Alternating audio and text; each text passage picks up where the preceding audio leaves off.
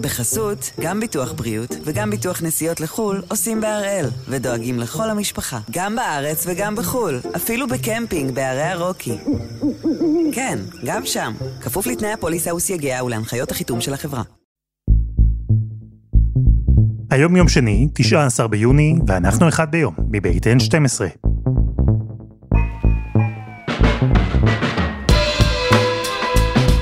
אני אלעד שמחה יופי, אנחנו כאן כדי להבין טוב יותר מה קורה סביבנו, סיפור אחד ביום, בכל יום.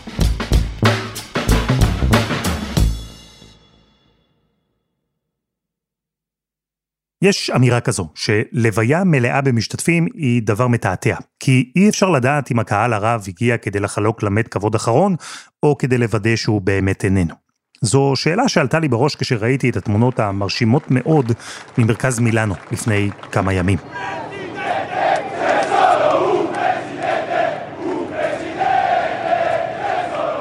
אל הקתדרלה הראשית של העיר הובא בליווי משטרתי הארון של סילביו ברלוסקוני. בדרך אלפים המתינו ברחובות. הם צפו בטקס הארוך במסכי ענק שהוצבו בדומו, ובפנים, בתוך הקתדרלה, הארכיבישופ הראשי של מילאנו הוא זה שניהל את הלוויה הממלכתית. Ascolta. Noi ti presentiamo con fede questo sacrificio. בין אלפיים המוזמנים שישבו שם היו מנהיגים כמו אורבן מהונגריה ואמיר קטר, ראש ממשלת איטליה, מלוני, שברלוסקוני היה הראשון שמינה אותה לתפקיד שרה, הכריזה על יום אבל לאומי. היו שם חברים ובעלי ברית פוליטיים, היו אויבים מהפוליטיקה או מעולם העסקים, היו אנשים שראו בסילביו ברלוסקוני את המושיע הגדול של איטליה, ובמקביל אנשים שראו בו את כל מה שרע באיטליה של העשורים האחרונים. היו שם אנשים שבאו לחלוק לראש הממשלה המיתולוגי כבוד אחרון, ואנשים שבאו לשם רק כדי לוודא שהוא באמת איננו.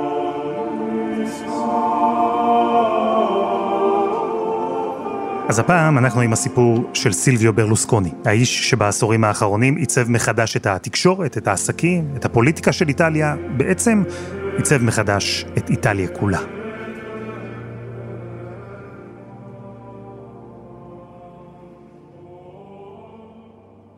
כרמל לוצאתי, שלום. שלום אלעד. תשמע, זה היה טקס אה, מאוד מרשים. הוא זרק אותי ככה באינסטינקט לשני עולמות, ללוויה של המלכה אליזבת מצד אחד, ולסצנה מסרטי הסנדק מהצד השני. כמה זה עורר עניין באיטליה? תראה, אה, האירוע הזה, הלוויה של סילבו ברלוסקוני משודר בכל ערוצי הטלוויזיה באיטליה. הוא היה תמיד גדול מהחיים, ויש מי שדואג שהוא יהיה גדול מהחיים גם במותו. זה לא מובן מאליו לפוליטיקאי. כן, אבל סילבו ברלוסקוני לא היה פוליטיקאי. הוא היה הסמל של איטליה ב-30 או 40 השנה האחרונות. בוודאי הסמל של מילאנו. הוא היה הדמות שבנתה והאדירה והעצימה את מילאנו והפכה אותה לעיר הכי חשובה באיטליה, בטח ברמה הכלכלית, אבל לדעתי כמעט בכל מישור uh, שאתה מתייחס אליו. מילאנו היום עיר בינלאומית הרבה מאוד בזכות סילביו ברלוסקוני, ואני חושב שמילאנו, יותר מאשר איטליה, מילאנו נפרדת מסילביו ברלוסקוני. קח אותי להתחלה. הוא נולד ב-1936 לאבא שהוא אנטי פשיסט, פקיד בבנק, ואימא שעובדת כפקידה בכל מיני חברות אה, באיטליה, משפחה ממוצעת לגמרי. סילביו ברלוסקוני גדל עם ההורים בפריפריה של אה, קומו, בין קומו לוורזה, והשינוי, אני חושב, התודעתי הכי גדול שלו, שלפחות הוא מדבר עליו, הוא בוודאי התייחס אליו גם בביוגרפיה שלו, זה כשאבא שלו, כשהוא בן שבע, אבא שלו בספטמבר 43, כשהנאצים נכנסים לאיטליה, בורח עם עוד אה, כ-40 אלף אנטי פשיסטים לשוויץ, וסילבה ברלוסקוני נשאר לגור עם אימא שלו והסבים במצוקה. הוא היה קם כל יום בחמש וחצי, נוסע באוטובוסים לבית הספר במילאנו, חוזר בשעות אחר הצהריים, אווירה של מלחמה, וגם כשנגמרה המלחמה והאבא כבר חזר, אז זה עדיין ימים של איטליה אחרי מלחמת העולם השנייה, המדינה מרוסקת לגמרי. בשלב הזה המשפחה כבר עוברת לגור במילאנו, בפריפריה של מילאנו, בשכונה שנקראת אה, איזולה, אבל זאת הילדות שלו, זאת למעשה איטליה או מילאנו שברלוסקוני גדל בה. אז איך הוא עשה את זה? איך מילדות צנועה במילאנו ברלוסקוני הפך למולטי מיליארדר, בעצם לאיש הכי חזק במדינה? הוא גומר ללמוד באוניברסיטה, מתחיל להיות uh, זמר על uh, סירות נופש זאת ההתחלה שלו בשנת 66 או 67. ב-72 אה, נמאס לו מהנסיעות האלה, והוא הופך להיות מתווך נדל"ן. וזאת ההתחלה הכלכלית הגדולה של סילבר ברלוסקוני, הוא מקים סוכנות נדל"ן, שאגב נכשלת פעם אחרי פעם אחרי פעם, אמ, אבל הוא איש מלא צ'ארם, והוא איש מלא כריזמה, והוא כובש את כולם, והוא יודע להתחבר עם האנשים הנכונים באותה מילאנו של פעם, בנקים שוויצריים ומילנזים נותנים לו הלוואות, והוא פשוט רודף אחרי הפנטזיות שלו, והפנטזיה הראשונה הייתה להקים שכונה שנקראת היום מילאנו דואה, בפריפריה של מילאנו, והוא פשוט uh, מתחיל לבנות. זהו, שכרמל, אנחנו מדברים על שכונה ענקית. 15 אלף יחידות דיור, זה פרויקט עצום. וברלוסקוני בשלב הזה כבר עשה מספיק כסף, צבר מספיק קשרים כדי להיכנס לתחום אחר לגמרי, לתחום התקשורת. הוא כל הזמן קורץ לתחום הטלוויזיה. בשנות ה-70 הוא מתחיל לקנות רשתות כבלים. הוא עשה את זה במילאנו דואה, הוא עשה את זה בעוד מקומות, לאט לאט הוא מגדיל ומשתלט על עוד חברות כבלים ועוד חברות כבלים בכל מיני מקומות באיטליה. ומקביל לצמיחה שלו בתחום הפיננסי וגם בתחום הנדל"ני, הוא בתחילת שנות ה-80 מתחיל לשדר ברצועות שלמות כמעט בכל איטליה אה, אותה, אותן תוכניות ומקים את מה שנקרא קנאלה צ'ינקווה שזה ערוץ 5 שזה הערוץ המרכזי של אימפריית התקשורת שנקראת מדיאסט. מה הייתה הבשורה שהוא הביא לעולם התקשורת? מה הערוצים של ברלוסקוני הביאו לאיטלקים שהם לא יכלו לראות בטלוויזיה קודם? הבשורה זה בעיקר היפים והאמיצים. הדבר הראשון שהוא עשה זה רץ לקנות כל מיני אופרות סרבון אה, אמריקאיות, אבל עד היום באיטליה, מיד אחרי המהדורה הצמודה למהדורת החדשות של אחת וחצי בצהריים, איטלקים לא אוהבים לאכול בבית, אני מזכיר לך, אה, בשתיים, משודר עדיין היפים והאמיצים, עונה 979, אני לא יודע כמה, הוא מההתחלה שידר טלוויזיה מאוד מאוד זולה. ככה הוא צמח. לאט לאט הוא קונה עוד שני ערוצים שהתחילו לשדר ברודקאסט, אנחנו מדברים על פריצת הטלוויזיה באיטליה אמצע שנות ה-80, והוא למעשה בתקופה ההיא הופך להיות טייקון נדל"ן, בתקופה הזאת הוא גם מתחיל להסתבך. למה מסתבך? כי הוא למעשה עושה עבירה על החוק. אסור לשדר לרוחב בכל איטליה, לכל אורך המגף, ל-60 מיליון, 65 מיליון איש, את אותן תוכניות. אתה פוגע במונופול של אה, השידור הציבורי. אמ, והוא מוגש נגדו אה, תיק פלילי ראשון ותיק פלילי שני, עד שמי בא לעזרתו? חברו הטוב, קרקסי. קרקסי היה המנהיג של המפלגה הסוציאליסטית באיטליה. היה חבר טוב מאוד של ברלוסקוני מצעירותו במילאנו, נגיד את זה ככה, בין היתר הוא הסנדק של הבת השנייה שלו, של ברלוסקוני, וקרקסי משנה את החוק, ומתיר להתחיל לשדר טלוויזיה מסחרית באיטליה. למה קרקסי עוזר לו? הוא פוליטיקאי קרקסי. אז נכון, יכול להיות שהם חברים, אבל קרקסי מבין את הפוטנציאל ואת הכוח. ופתאום יש ערוץ חדשות שמשדר בכל איטליה, וזה כבר לא הערוץ הציבורי. אז לקרקסי יש את הערוץ שעוזר לו, וככה ברלוסקוני הופך להיות גם בעיני הפוליטיקאים, לאדם הכי חשוב. אותו דבר בעולם הכלכלה. הוא הופך להיות באמצע שנות ה-80 המפרסם הכי גדול באיטליה, אז ברור שכל מותג וכל חברה שרוצה להתפרסם, וזו תקופה שהיה פרסום רק בטלוויזיה, לא היה אינטרנט, מגיעה לברלוסקוני. הוא מקים את פינינבסט, לאט לאט פינינבסט קונה בנקים, וקונה את ברילה. אה, הוא קונה כמעט כל מה שהוא יכול לקנות, ואם לא, הוא נכנס שותף, הוא הופך לאימפריה כלכלית מהגדולות ביותר באיטליה. והוא גם חיבר את עצמו לעורק החיים המרכזי במילאנו. אנחנו שמענו בלוויה שלו אלפים שקוראים לו Presidente, וזו מחווה לא לברלוסקוני הפוליטיקאי, אלא לברלוסקוני שהיה הבעלים והיושב ראש האגדי של קבוצת הכדורגל AC מילאן. כן, מילאן אמצע שנות ה-80, מילאן קבוצה קטנה, אה, שולית, לא חשובה, אה, והוא מבין שבאיטליה בשביל להצליח ולהפוך לטייקון אתה צריך גם קבוצת כדורגל. הוא קונה את מילאן בגרושים, ממש, תוך שנה הופך אותה לאחת הקבוצות הכי גדולות באירופה, שזוכה גם ב... כמובן באליפויות באיטליה, אבל גם בגביעי אירופה, ותראה כמה הוא מבריק בשיווק, כי מה קריאת האוהדים של מילאן? פורצה מילאן, כמו בכל קבוצה באיטליה, פורצה נפולי, פורצה מילאן, פורצה רומא, נכון? חזק מילאן. זאת הקריאה של האוהדים, איך הוא קורא למפלגה שלו כשהוא מקים אותה? כמה, הרבה מאוד שנים אחרי זה. פורצה איטליה. אמרת מקודם שהוא התחיל להסתבך כשהתייחסת לערוצים המקומיים שהוא קנה ובעצם שידרו במקביל את אותם תכנים כאילו היו ערוץ לאומי. מההסתבכות הזו ברלוסקוני הצליח לצאת אחרי שחבר שלו מהפוליטיקה שינה את החוק למענו. אבל היו גם הסתבכויות אחרות בתקופה הזו. הפרשה שלמעשה סיבכה אותו הכי יותר מהכל, זו אותה פרשה מפורסמת של רכישת מונדדורי. מונדדורי זה בית ההוצאה לאור הכי גדול באיטליה, אה, הוא מוצע למכירה על ידי המשפחה שהקימה אותו, וזה אה, גוף שמחזיק עיתונים, בעיקר כתבי עת, אימפריה תקשורת ממש. אה, שני מתמודדים על הרכישה, אחד זה קרלו דה בנדטי, קרלו דה בנדטי בן למשפחה יהודית מטורינו, איש שמאל מוצהר, שהוא עם השנים הופך להיות האויב הכי גדול של אה, ברלוסקוני בעולם הכלכלי. אה, בסוף זה נגמר בזה, אחרי הרבה מאוד פשרות, שברלוסקוני מקבל חלק, את כתבי העת, ודה בנדטי קונה את לרפובליקה ולסטמפה, את שני העיתונים היומיים, אבל uh, בפרשה הזאתי ברלוסקוני נאשם שהוא שיחד שופטים, שלושה שופטים, הראשון זה השופט שלמעשה היה צריך להכריע איזה הצעה לקבל, ואחרי זה שני שופטים ששפטו בערעורים שהגיש דה בנדטי נגד ברלוסקוני, יש הוכחות שהוא פשוט שיחד אותם בכסף, וזה צל שיושב עליו כל הקריירה הפוליטית שלו. אז באיזה נסיבות הוא נכנס לפוליטיקה? איך נראתה הפוליטיקה האיטלקית כשברלוסקוני החליט להתמודד לראשות הממשלה? תראה, הוא נכנס לפוליטיקה האיטלקית אחרי אה, שלמעשה המערכת הפוליטית מתרסקת לגמרי. אה, באיטליה, מאחרי מלחמת העולם השנייה שולטות שתי מפלגות, מפלגה הסוציאליסטית שבראשה קרקסי, והמפלגה הדמוקרטית נוצרית שבראשה ג'וליו אנדריאוטי.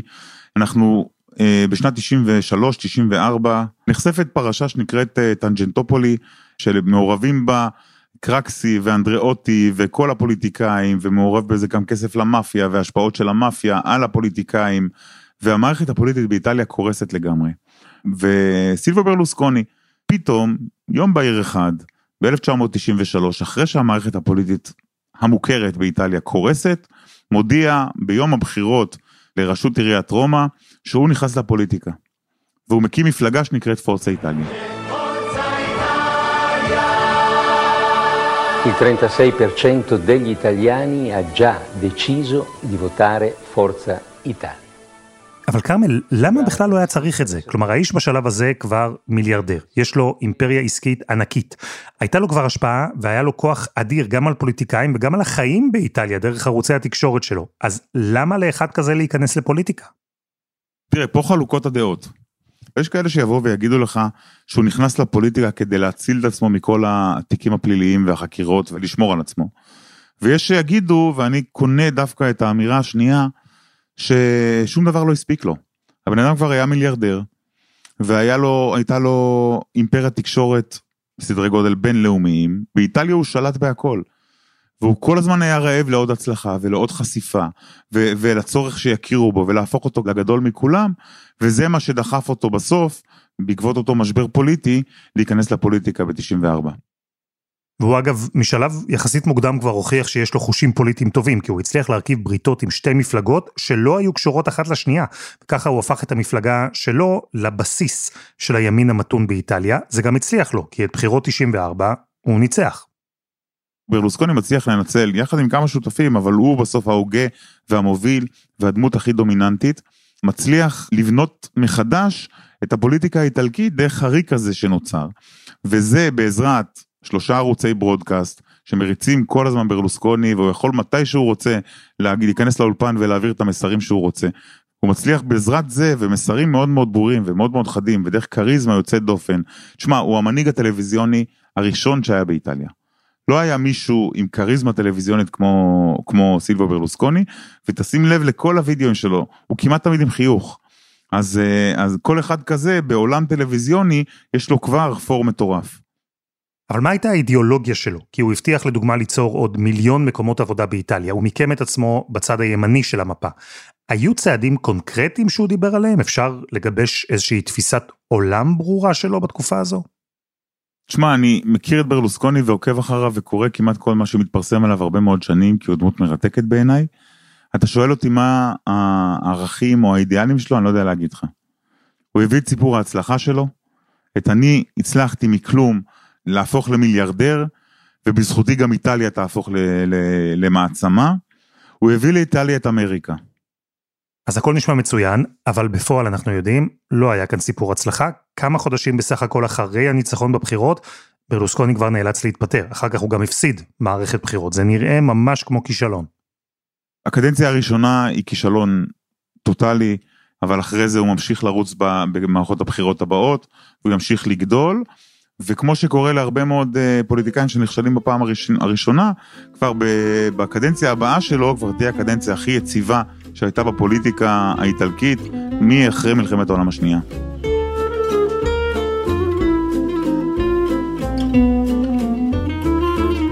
חסות אחת וממש מיד חוזרים.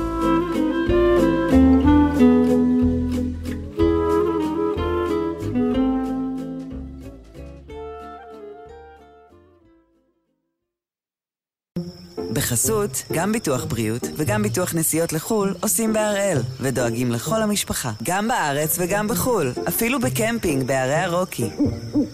כן, גם שם, כפוף לתנאי הפוליסה וסייגיה ולהנחיות החיתום של החברה. אנחנו עם הסיפור של סילביו ברלוסקוני שמת בגיל 86 ממחלת הלוקימיה, השאיר אחריו אימפריה כלכלית ששווה מיליארדים, ומפלגה שבמידה רבה הוקמה והתנהלה רק סביבו.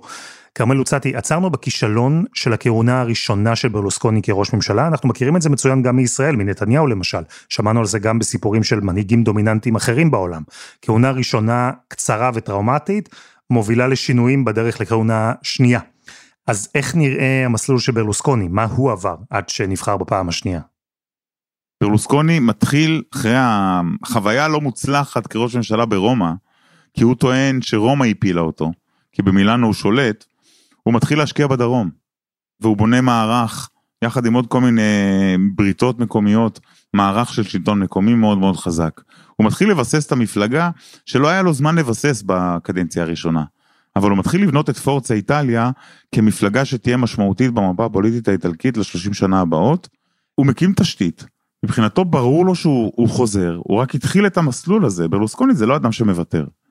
בנוסף לזה שהוא לא מוותר, אז הוא חי מזה שמכירים אותו, ומהשואו, ומה... תשמע, אם נחפור עכשיו בווידאו, בארכיון, אתה תראה הצהרות ענק שהוא עשה, לא היו הצהרות ענק לפני מערכות הבחירות שברלוסוני השתתף בהן.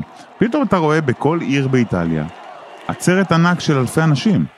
Siete davvero tantissimi e da quel che vedo già tutti pronti per una nuova campagna elettorale. הוא הביא שואו, וזה מה שהניע אותו השואו הזה. והפעם הוא כבר מגיע מגובש יותר מבחינת התשתית המפלגתית שלו, הוא מנוסה יותר, אולי גם חדור תחושת מוטיבציה ונקמה במי שהובילו לסיום הכהונה הקודמת שלו בטרם עת. בשנת 2001, שוב, הוא עומד בראש קואליציה של מפלגות ימין, ושוב ברלוסקוני נבחר לקדנציה שנייה הפעם. לא רק הוא הגיע שונה לתפקיד ראש ממשלת איטליה בפעם הזו, גם איטליה עצמה הייתה שונה. איטליה נכנסת לגוש האירו במצב לא טוב. פתאום בבת אחת, ביום אחד, מרגע שנכנס האירו בשנת 2000, הלירטה האיטלקית שהייתה מטבע זול, אבל uh, אתה יודע, תיירים גרמנים ושוודים ואיטל... ומכל צפון אירופה יכלו לבוא לאיטליה ו... ולעשות טיול בגרושים, אבל זה מה שהניע את הכלכלה האיטלקית. חברות מכל העולם יכלו לקנות את המוצרים האיטלקיים של התעשייה האיטלקית במחירים מאוד מאוד זולים. פתאום בבת אחת המטבע הוא, הוא האיטלקי, שווה לגרמני, שווה לצרפתי. איטליה מאבדת את היתרון הכלכלי שלה. לא רק זה, היא נדרשת לסטנדרטים שלא היו נהוגים עד אז. עד אז באיטליה, רוב המסחר נעשה במזומן. אין uh, מערכת מיסוי כמו בגרמניה ובצרפת ובטח לא באנגליה, ואין מערכת uh, כלכלית uh, מודרנית. איטליה עוד חיה את ימי אחרי מלחמת העולם השנייה. וברלוסקוני נכנס על רקע המשבר הכלכלי, מצליח לנצח את הבחירות ניצחון מוחלט. עם ההבטחה הזאת של אני סיפור הצלחה, אני אדאג שאיטליה תחזור להיות אימפריה כלכלית ומוצלחת, ויש לו רוב מוחלט, ושום דבר לא משתנה. אז מה קרה שם? למה הוא לא הצליח לרתום את הכוח ואת הפופולריות שלו לשינוי תהליכים? הוא רצה לדוגמה לשנות את החוקה האיטלקית. מה מנע ממנו להצליח להגשים את כל ההבטחות? מבקריו יגידו כי הוא לא בא לעבוד. הוא בא, והוא לא בא לנהל. הוא בא לשמור על עצמו מתיקים פליליים וליהנות מהפוזיציה של ראש מדינה.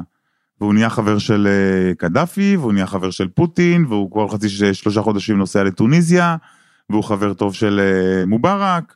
כאילו, הוא אוהב את הכבוד שנותנים לו בכל מקום בעולם. אבל הוא לא באמת בא לעבוד. זה מבקריו. אוהדיו יגידו, המצב באיטליה הוא מורכב, זו מדינה שמרנית שתהליכים לוקחים בה הרבה מאוד זמן.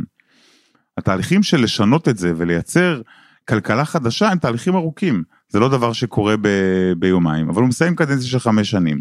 ואנשים מסתכלים אחורה ואומרים, רגע, לא השתנה הרבה. מצבנו לא השתפר דרמטית. אתה הזכרת את הקשרים שהוא יצר עם מנהיגים בעולם, את הקשרים האישיים, וגם את הדברים שהוא לא הצליח לשנות באיטליה. הייתה לו עוד שאיפה אחת שלא התממשה, וזה שישראל תתקבל כחברה לאיחוד האירופי. הוא היה תומך נלהב של ישראל, וחבר אישי קרוב של בנימין נתניהו. בכלל, ברלוסקוני בשלב הזה כבר גיבש לעצמו תדמית של האיש שכאילו תמיד נמצא שם. הוא הפסיד שוב בחירות, ואחר כך ב-2008 שוב נבחר. הוא הנהיג את איטליה בזמן המשבר הכלכלי העולמי, שיחד עם סכסוכים פוליטיים, בעצם הכריעו שוב את ראש הממשלה והובילו שוב להתפטרות שלו. איטליה נכנסת למשבר הכלכלי שכל אירופה וכל העולם נכנס אליו, שזה המשבר הפיננסי שמתחיל איפשהו ב-2008 אבל פוגע באיטליה בשלבים יותר מאוחרים.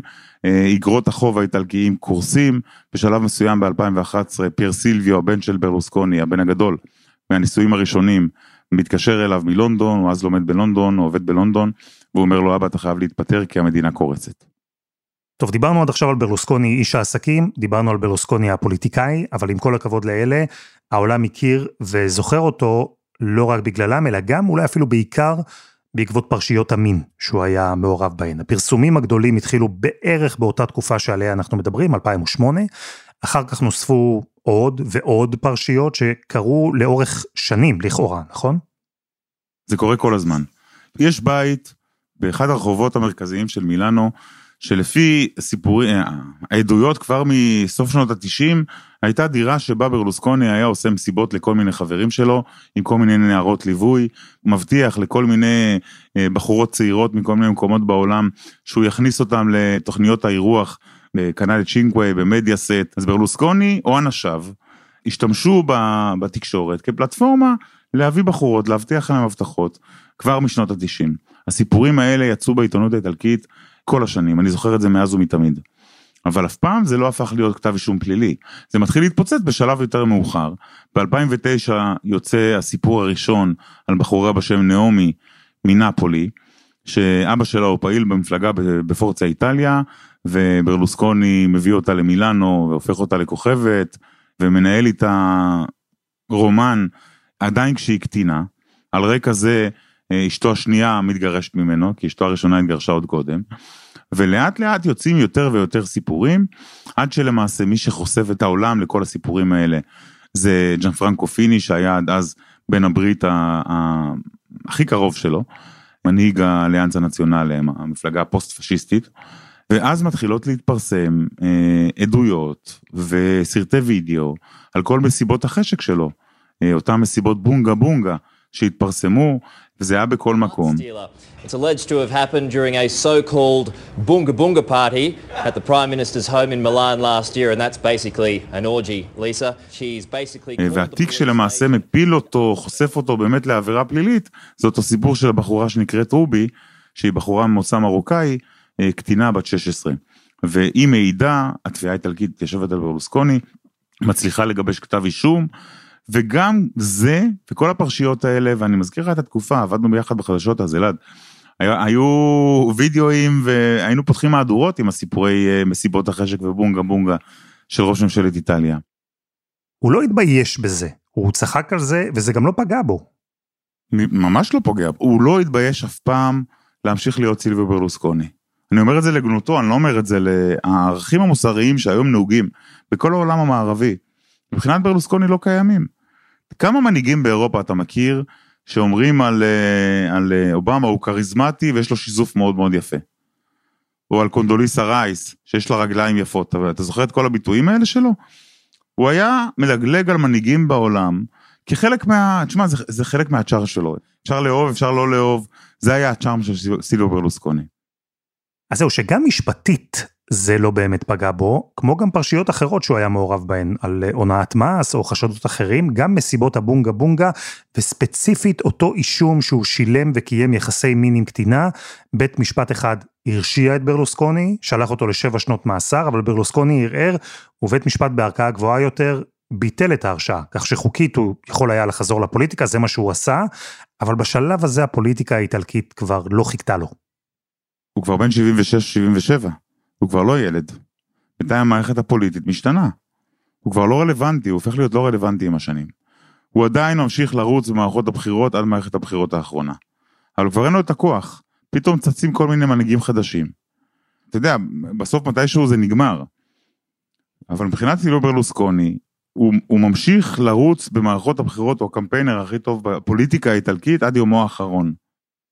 הכוח שלו ושל פורצה איטליה אומנם נחלש בשנים האחרונות, אבל ברלוסקוני עדיין היה גורם בעל השפעה במערכת הפוליטית באיטליה, הוא היה עכשיו שותף, אומנם זוטר, של מלוני, ראש הממשלה הנוכחית. והוא המשיך להיות פעיל פוליטית גם כשנלחם בלוקימיה ונכנס ויצא מבתי החולים, ממש עד הרגע שערוץ הטלוויזיה בבעלותו קטע את לוח השידורים ודיווח על המוות שלו.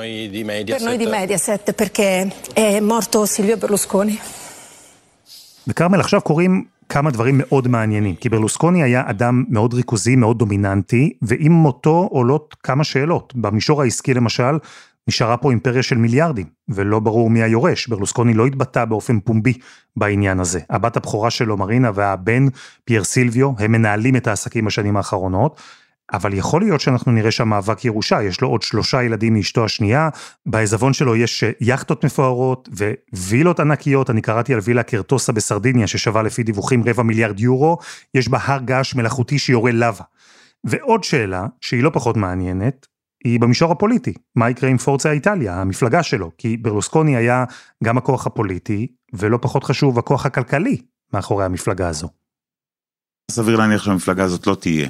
כפורצה איטליה, כי זו מפלגה שקמה ונבנתה ונשמה והצביעו לה בגלל בן אדם אחד. כל היתר זה פקידים אפורים. סביר להניח שהיא תתאחד, או שמלוני תשתלט עליה, או שהיא תתאחד עם המפלגה של מלוני, אבל אני לא רואה את פורצה איטליה ממשיכה לרוץ בבחירות באיטליה אחרי ברלוסקוני, אבל אני חושב שהסיפור היותר מסקרן, זה קצת היורשים. זה מה קורה עם כל האימפריה, תשמע, הוא מוריש, הוא מוריש אימפריה של ידוע עליה יותר משבעה מיליארד יורו. זה סכומי עתק. יש לו הכל. מה יקרה עם כל האימפריה התקשורת המטורפת שלו? אני לא רואה את, ה... את הילדים שלו מתעניינים באימפריית תקשורת כזאת. ברקע יש גם הרבה מתיחויות בין הילדים ובין המשפחות. הוא היה גרוש שלוש פעמים, חי עם בת זוג עכשיו, יש לו אה, חמישה ילדים משתי מערכות יחסים, משתי גרושות, אה, ויש מתחים, נכון שכולם במיסה הפרטית שהם עשו בווילה בארקור, בליד מילאנו, הם כולם הציגו חזית אה, מאוחדת. אבל סביר להניח שאימפריה כמו שהוא הקים, שקמה והייתה עד היום האחרון בצלמו, במידה מסוימת תתפרק. כי הוא היה המנוע של הכל, והוא היה הדמות והוא היה הפרצוף.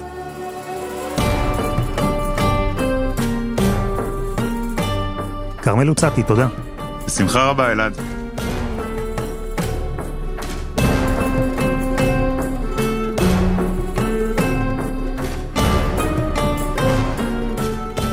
וזה היה אחד ביום של N12. אנחנו מחכים לכם בפייסבוק, חפשו אחד ביום, הפודקאסט היומי. העורך שלנו הוא רום אטיק, תחקיר והפקה שירה הראל, עדי חצרוני, רוני ארני ודני נודלמן.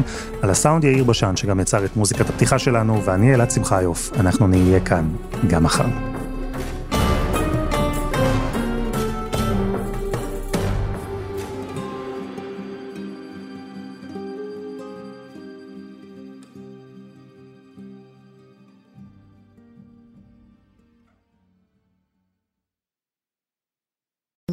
בחסות, גם ביטוח בריאות וגם ביטוח נסיעות לחו"ל עושים בהראל, ודואגים לכל המשפחה, גם בארץ וגם בחו"ל, אפילו בקמפינג בערי הרוקי. כן, גם שם, כפוף לתנאי הפוליסה וסייגיה ולהנחיות החיתום של החברה.